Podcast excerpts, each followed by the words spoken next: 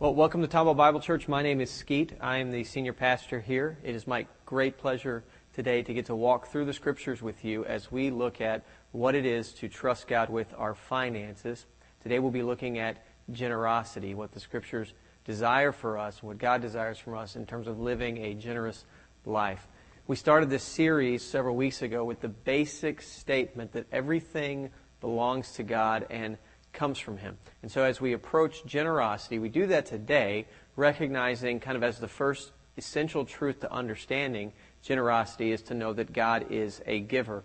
In James chapter 1, verse 17, the scriptures tell us every good and perfect gift is from above, coming down from the Father of the heavenly lights, who is not changed like shifting shadows. And so we have a God who gives to us. In fact, the scriptures say every good and perfect gift is from Him. So everything really good that's really blessed your life or made it better, you have God to thank for that. Uh, this morning, when I saw my little baby girl and she smiled, God did that. When I woke up next to a woman who, who dearly loves me that I can't understand why, God did that. Uh, the beautiful weather we've had outside, God did. The friends that we have with us, God did that. The chairs that we sit in that are comfortable, that have cushions, that's the grace of God. Everything you could imagine that is good, that makes life fuller, richer, and better comes from God. So God has given to us intensely, immensely, over and over again with His infinite, consistent generosity towards us. In Acts chapter 14, the Apostle Paul, as he's preaching the gospel, jumps into describing how materially, in terms of our possessions, God has been generous to us. And so in preaching the gospel to a group of non-believers, the apostle Paul in Acts chapter 14 verse 17 says this, Yet he has not left himself without testimony.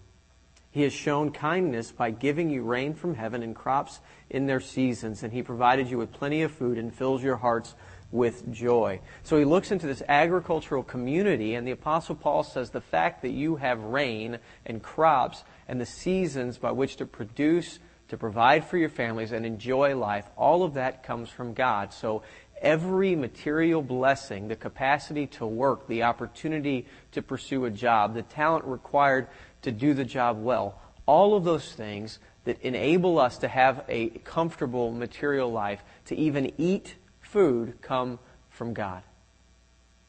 Psalm 104 takes it a step further and says that in our that our very breath is from God and that if he were to withdraw his spirit from us we would perish. So every breath, every instant is a gift from God. And if you go back to Genesis and you look at, at God's judgment for sin, which was when you sinned you would surely die. None of us are deserving of the next breath, but God generously gives to us moment by moment opportunities to experience His redeeming work in our lives, to experience joy with friends and family.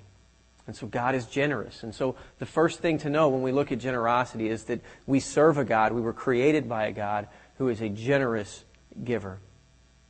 And He gives us things, He gives us good things so that we can enjoy them. But it's not just about our enjoyment.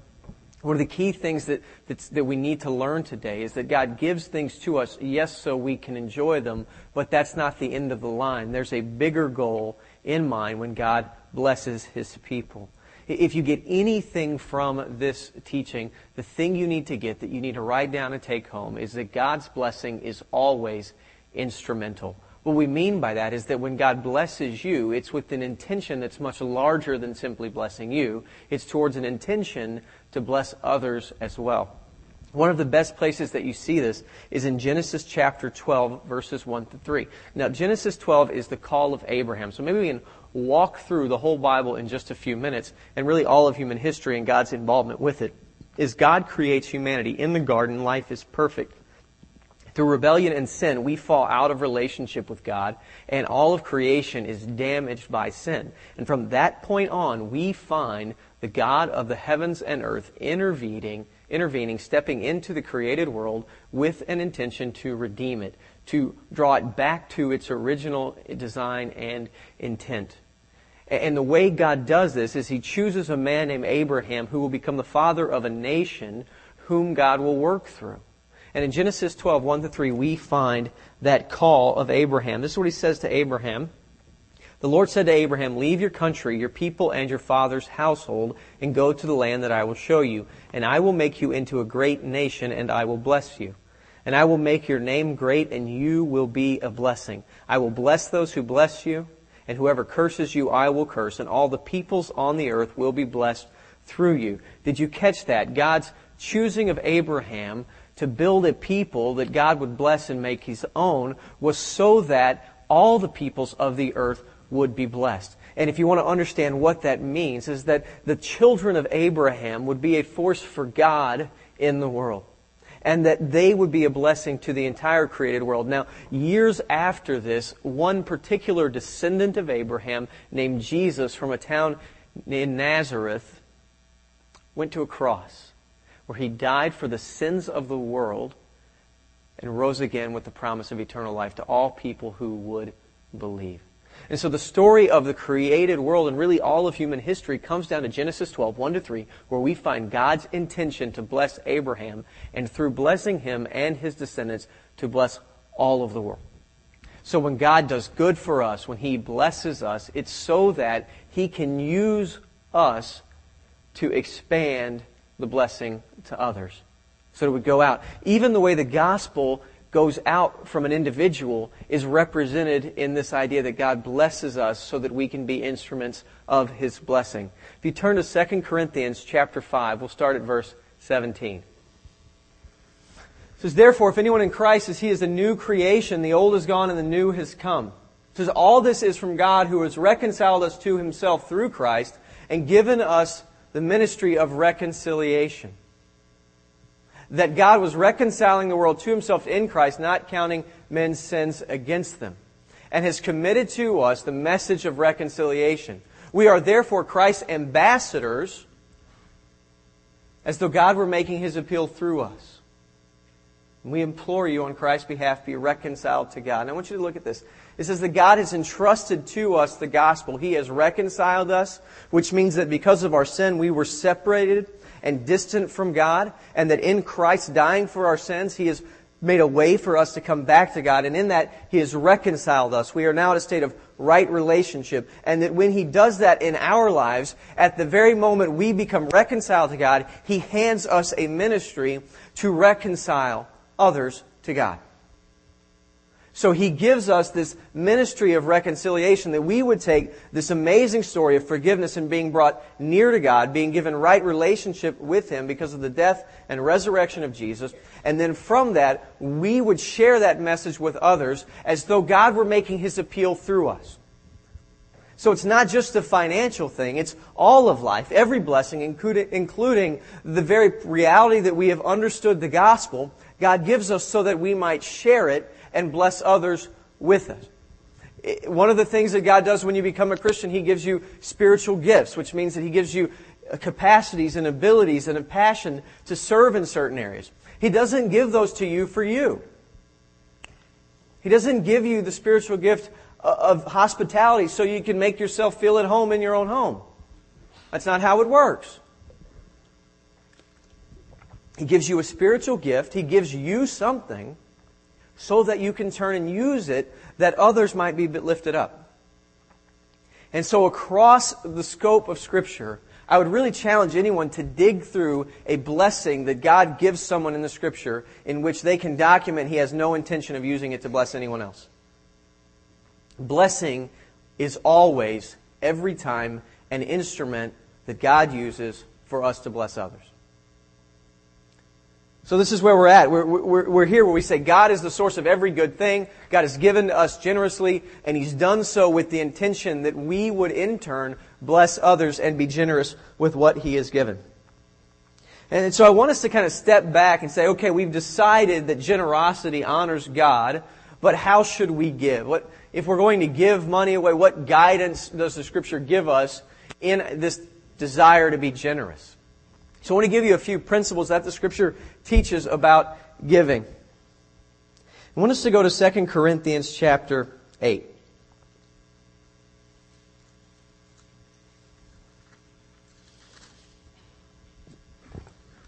We're starting in verse 1. He says that now, brothers, we want you to know about the grace that God has given to the Macedonian churches. Out of the most severe trial, their overflowing joy and their extreme poverty welled up in rich generosity. For I testify that they gave as much as they were able, even beyond their ability, entirely on their own. They urgently pleaded with us for the privilege of sharing in the service to the saints. And they did not do as we expected, but they gave of themselves first to the Lord, then to us in keeping with God's will. So we urged Titus, since he had earlier made a beginning, to bring, to bring also a completion of this act of grace on your part. But just as you excel in everything, in faith and in speech and in knowledge, and in complete earnestness and in your love for us, see that you also excel in the grace of giving. I'm not commanding you, but I want to test the sincerity of your love by comparing it with the earnestness of others. So this is what he says. This Macedonian church that, that is just riddled by poverty, that is, that is struggling to stay afloat, these people were, were just so generous and they pleaded with us. They were asking us if they could give more. And Paul commends them for that generosity, and he, he tells the church in Corinth about it, and he says, Look, I'm not trying to command you to do anything, I'm not trying to force anything upon you. But I wanted to talk to you about generosity and about giving so that I could test the sincerity of your love. Now, this is very interesting. According to the scriptures, our generosity, our generous disposition towards others, towards the advance of the gospel, tests the validity of our understanding of God's grace and our love for Jesus and other people. This isn't me. I don't write the mail. God says in the Bible that generosity tests the validity of our claims to love others and God. So if I say I love you, but I won't give you anything, it's probably not true. If, if I say I love you yet refuse to sacrifice anything for your behalf, it's probably not true. If we say we love Jesus and we understand that He's given us this ministry of reconciliation, but we're unwilling to support ministries that take the gospel to people that haven't heard it, there's probably not truth in that. That's what the Bible says. And so the generosity is a test of the validity of our understanding of God's grace and our love for Jesus. What do we mean when we say the validity of our understanding of God's grace? Here's what happens when we understand God's grace is we understand how desperate our need was and how great his gift was. And so we see the generosity of God. We've experienced great generosity. The Bible says a normal outworking of that is that that begins to change our hearts to becoming more and more generous. The clearer I understand God's grace and generosity towards me, the greater my inclination to give to others will become.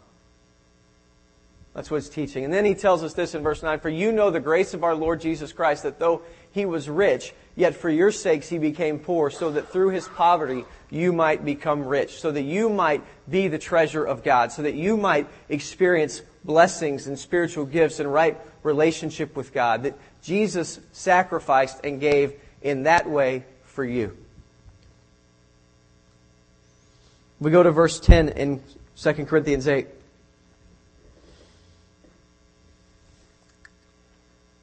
Says, Here's my advice about what is best in this matter. Last year, you were the first not only to give, but also to have the desire to do so. Now finish the work, so that your eager willingness to do it may be matched by your completion of it according to your means. For if the willingness is there, the gift is acceptable according to what one has, not according to what he does not have. He says, Look, you guys started this whole giving project to support the ministry as we, we go around and share the gospel, as we bring gifts to churches that were struggling. He says, You guys started this. You were aggressive in it. Now, now finish what you committed to do, what you said you were going to do. I want to encourage you to complete that. And give out of what you have, not out of what you don't have. He says, the, this is what I love in verse 12. He says, If the willingness is there, the gift is acceptable not according, each one is to give according to what he has, not according to what he does not have. Uh, one of the things you find here, and you'll find in other places, is that giving is proportional, right? You give according to what you have. If you're absolutely loaded, God expects you will give more than if you're struggling to get by and just trying to pay rent. That's God's expectation. He said, give according to what you have. The key thing that God focuses on is not the dollar sign and how many digits and decimals and commas. That's not the big deal according to God in the scriptures. It is the willingness. It's the heart behind it. Do you have a generous heart towards others, towards advancing the gospels? That's the big question mark. If the willingness is there, then the gift is acceptable. If you love giving and you're doing what you can to give, you need not worry that the number's not big enough. What is your heart? Are you doing everything you can to be a generous person? Are you looking to change life, to streamline it, to simplify it so that you can be more generous? And see, what we want to do typically in America, because we're numbers and figures driven, is we want to talk about digits, numbers, percentages. And we'll get there. We'll talk a little bit about some of that, but that's not the big deal. The big deal, according to 2 Corinthians, is this willingness issue, this desire issue. He says if you love giving and you're orienting your life around being generous to other people, that is acceptable gift to God. So you give from what you have, and you don't look down on your smaller gift because it's smaller, and you don't look up to the bigger gift because it's bigger. You look to the heart and you say, is this person living out a life oriented around generosity? Around receiving the grace of God and then sharing it with others. So it's proportional, and it's less number driven and more heart driven. Let's go to 2 Corinthians chapter 9. This is kind of the New Testament's magnum opus on giving. In chapter 9, verse 6, he says, Remember this. Oh, we'll actually start before that, I think. No, verse 6. Good. He says, Remember this whoever sows sparingly will also reap sparingly, and whoever sows generously will also reap generously. Each man should give according to what he has decided in his own heart to give, not reluctantly or under compulsion, for God loves a cheerful giver. And God is able to make all grace abound to you, so that in all things, at all times, having all that you need, you will abound in every good work. You see that again? God is giving to you so that your needs are met, so that good works abound. God is blessing you so that you can be a blessing. As it is written, He has scattered abroad His gifts to the poor, and His righteousness endures forever.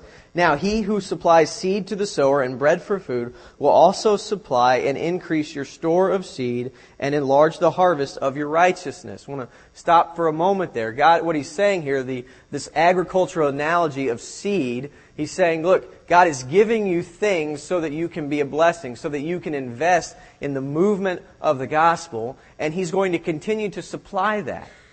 He's going to continue to give you what you need so that you can invest, so that there will be a harvest of righteousness. Verse 11, you will be made rich in every way so that you can be generous on every occasion. And through us, your generosity will result in thanksgiving to God.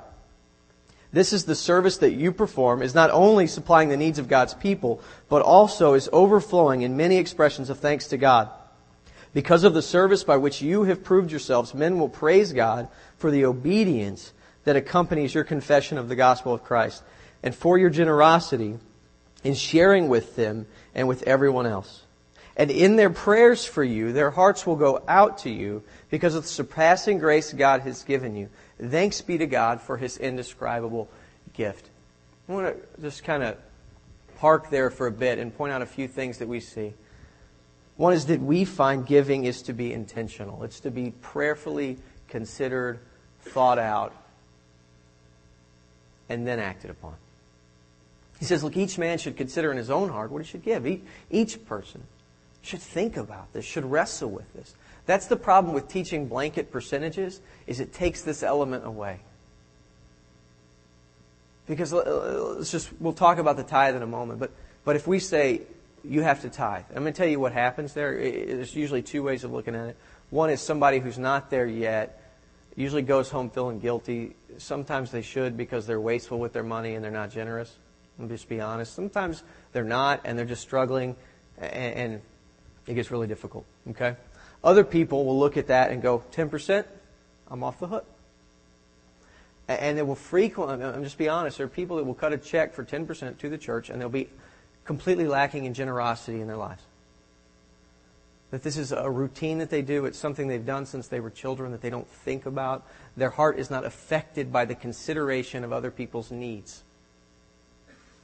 They do what they were told to do, they check off the list. And so that's the danger of throwing out percentages, although it's helpful and it provides some guidance, is that it can, it can detach us from the evaluation of the needs of a ministry or the needs of other people. And we can be people very easily who check off the list, who tithe, who are not generous, who don't give to other people, that don't look to meet needs, who, who don't buy dinner for friends, who don't invite people in their homes to give of themselves to them, but we could walk away feeling good because we did something that was on the list. And, and so I'm not telling you don't tithe. I'm telling you if you tithe, don't think that that makes you generous. It could just mean that you tithe. If you don't tithe, the Bible says you need to consider with your heart why you give what you give. Why you give less than what you, or, or, than what you think you should, or why do you give more than what you think you should? Some people do that, and then they walk around with a bit of an attitude. So the Bible says be intentional. You pray about this. Think about this. Consider the needs of others. This is not simple. This isn't something you sit down once and make a decision on and then go, we're generous, peace out. That's not how it works. The Bible says, consider this prayerfully, think about it, and give. It says you should give joyfully. It says you don't giving out of compulsion. We want people giving cheerfully, people excited to give. That's the picture he gives of the Macedonian churches, is that we couldn't stop these people from giving. They kept coming to us going, can we give some more? It was joy in their hearts. And so if you don't, and be honest guys, I want to say a statement and then qualify it for you if when you write your check that you give to the church, it doesn't excite you, maybe you should consider not writing it. And right now the finance team is about to throw something at me. But let me step back and ask a bigger question. If being generous doesn't give me joy, what's wrong with my heart? If I don't enjoy seeing 130 kids coming to Awanas to hear about Jesus, to memorize the scriptures, what's wrong with me? Really? If I don't enjoy seeing the gospel advance locally in this church as new families are coming in and hearing about Jesus, as people are getting baptized, what's wrong with me?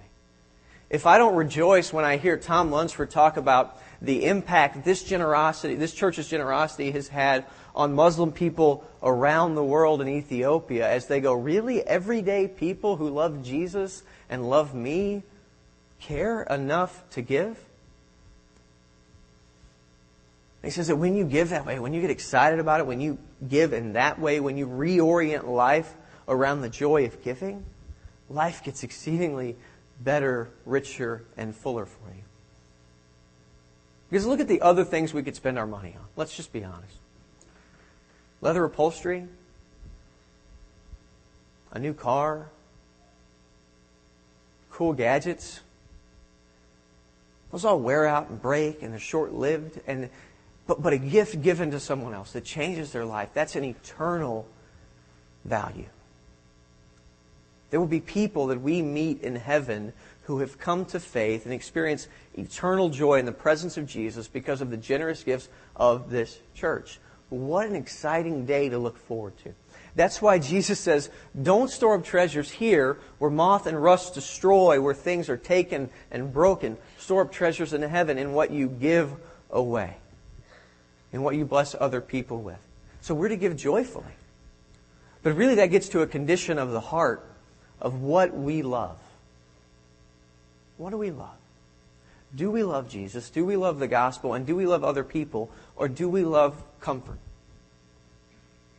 I'm not saying having things that are enjoyable and comfortable are bad, but what's the priority?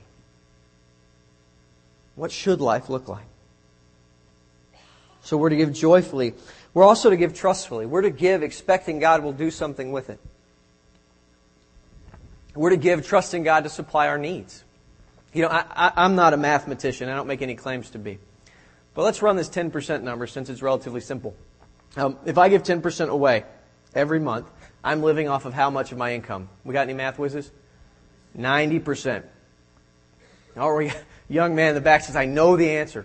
Um, so I'm living off of 90% of my income now. Now let's ask the, we got any economics majors in the house. If I am spending 90% of my money rather than 100%, can I buy less or more? Less. Right? I'm, again, not a math whiz. I'm just trying to walk us through this. So if I give away 10, say 15, whatever percent of my income that I give away on a monthly basis, that means for me that I'm going to consciously make a decision to live off of less than I am earning, right? Now, if I'm going to do that, I'm going to have to continue to trust God to provide for me. I'm going to have to trust Him. The tithe, just like the Sabbath in the Old Testament, was a measure of God's trust. In the Old Testament, they were surrounded by all these other countries who, who work seven days a week. They're farmers. And God says, You don't do that. You take a day off to rest, to worship, to be with family. That's a test of trust. Am I going to be able to earn and provide when everyone else around me is working more? God says, Trust me. Am I going to be able to get by to make it even when I'm giving money away towards the advancement of the gospel, towards caring for other people? God says, Trust me. If you go to Malachi chapter 3, this is interesting to me. Generosity is the only thing God ever says to test him on. Look at this. He says, How will a man rob God, yet you rob me? He says, You ask, How do we rob you? God's answer is, In tithes and offerings you are under a curse, the whole nation of you, because you are robbing me. Bring the whole tithe into the storehouse, that there may be food in my house. Test me in this, says the Lord. So now I want to unpack that a little bit. There's the, the people of Israel. They had been commanded to tithe. And God says, it's much like their tax system. We'll talk about the tithe here in a moment. But the whole nation, God says, was under judgment because they disobeyed Him. As a, as a nation, the Israelites had not followed the command and they were under judgment. God says, step it up, do what I've asked you to do, test me on this one. It's interesting because every other time in Scripture you hear God talking about testing Him, you know what He says don't, to, to do? Don't test the Lord. Don't put the Lord your God to the test. Don't test me. Don't test me. Don't test me. When it comes to generosity, test me. Try me on this one. That's what he says. Now, I'm not saying there's a give to get scheme here, where if you cut a check to the church, God's going to magically put money in your bank account somewhere. That's foolish. What I'm asking you to do, that's what I'm asking you to do, is to reorient life around being generous to other people about being generous so that ministries that advance the gospel will have the capacity to do it. That's what I'm asking you to do. And God says, Test me in this. Tell me if your life doesn't get richer, fuller, better. Test me.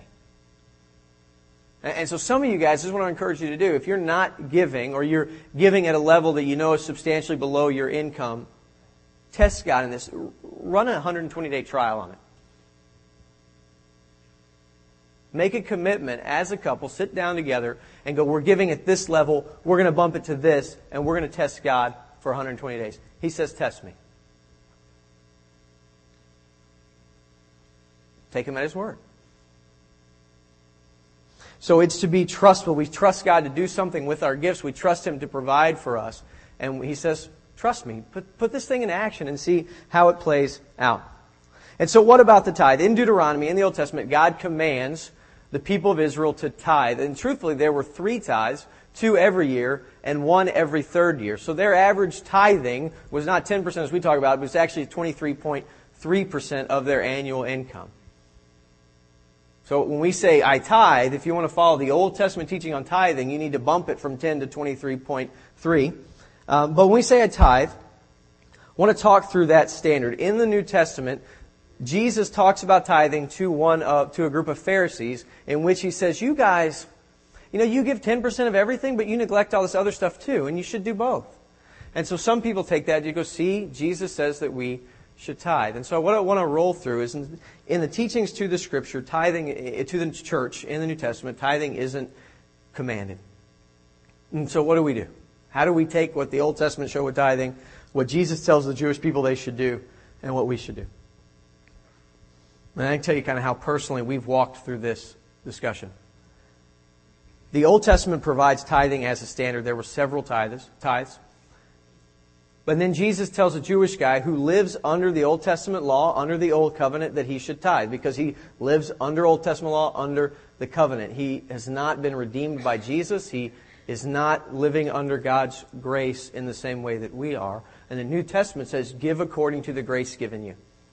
That's the teaching of the New Testament to the church. And so here's how we walk away from this is the New Testament doesn't command Christians to tithe. It commands Christians to give according to the grace given them, to give generously, to give joyfully, to give thoughtfully, to give sacrificially. It doesn't give us these percentages which make life easy. But in our home, how we walked through this, we said, well, what was the root of the tithe? Where did this come from? Well, if you look at the ancient world, a tithe, or 10% of your earning or of your crop, was known as the king's share. And so as you gave 10% of your, of your crop or herds or whatever to the king, it was a recognition that under the king's provision and protection, you had the opportunity to live, provide a family, and enjoy life. And so it's how you said thank you and recognized the protection and provision of the king. And so Leisha and I look at it and we go, is God our king? Yes. Is Jesus our king? Yes. Do we live under his provision and protection? Yes. Should we honor that by giving him the king's share? Yeah. And, and so while I don't think you can make a strong biblical case to say Christians are 100% guaranteed, commanded to tithe in the New Testament. The principle is the same that God is our king. We live under his provision and protection. I don't I think tithing is a starting point to be honest. Because if I'm to give according to the grace given me, that grace is infinite. Truthfully, I can't just cut a check for 10% and then think it's all good when God's command is much greater on my life when every penny comes from Him and should be used for His glory. So that's how we walk through it. The New Testament doesn't throw out easy percentages, but what it does throw out is that God has given to you like wild. And He's done it so you can bless others. And if you came here today looking for a percentage that you could hit and go home feeling good, I'm not going to give that to you. That would be way too easy. But what I will tell you to do is to search your heart and to say, Am I generous? Do I give like Jesus gave? Do I love like Jesus loved? Do I love the advancement of the gospel more than I love creature comforts? What do I love? And that's harder. Requires you do business with God. That you lay your heart bare before Him and ask Him to make himself known to you, to expose to you in your heart areas that you have not been generous. At the same point, I don't want to come across with a club today because this church has been very generous, has a history of that. And I think it's appropriate to celebrate that as well. To say there's always room to grow in this area. We should always examine our hearts, ask God to expose areas where we have drifted from Him, where we have taken up lesser loves, but also to celebrate this church's history of giving to people that are, that are poor around our community through benevolence, through angel food, through angel tree, and some other things that we do. Uh, to advancing the gospel locally with evangelism and children's ministry. Um, and what we do here, discipling, helping grow people so you can go out and share the gospel in your workplace and neighborhood, and taking the gospel around the world through missions in a couple of weeks, you're going to get the great joy of having some of our missionaries in, Tim and Kelly Malloy, who kind of homegrown, their parents attend here, and hearing about your generosity, what it is doing help advance the gospel around the world. So I don't want to just come across with the club and say, you guys need to step it up. That's not the point. This isn't a shakedown. What I want is for you to experience God's blessing in your life and to experience the joy that it is to give to something of eternal value and to celebrate what has happened here already and what God has done to celebrate that people, Muslim farmers and shepherds around the world rejoice and praise God and worship Jesus now. And God did that through the generous giving of these people.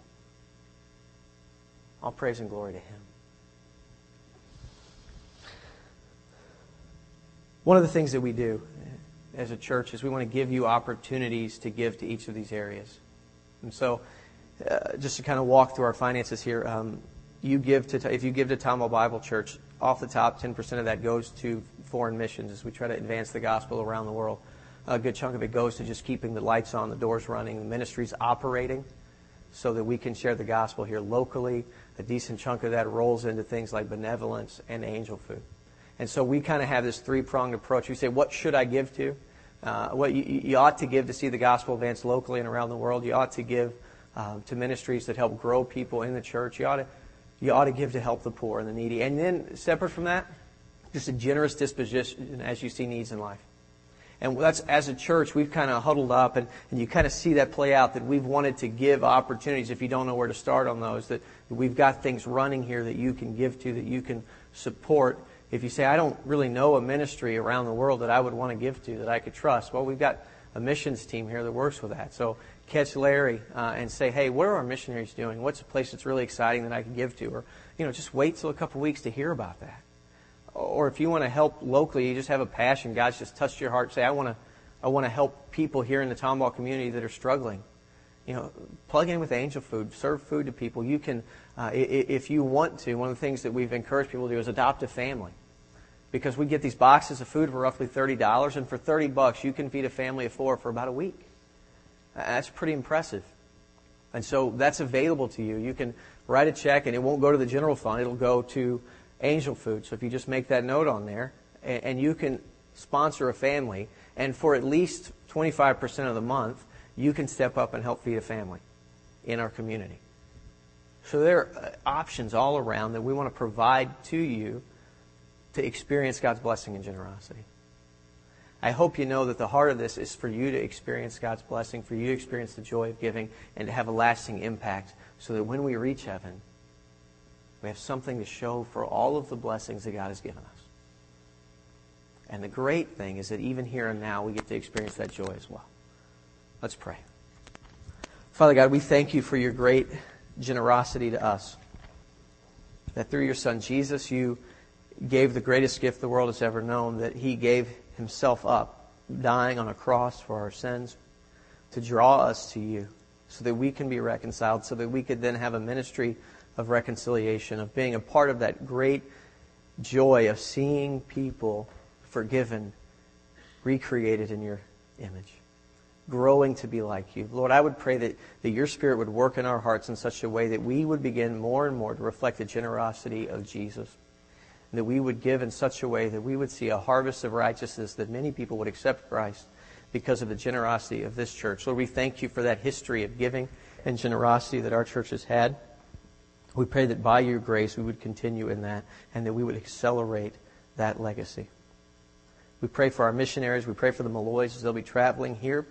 Um, we thank you for their commitment to give their lives for you, for the advancement of the gospel. Lord, so we pray for our preparations for them to be here, that we would receive them generously and send them generously so that the gospel would advance. In Jesus' name, amen.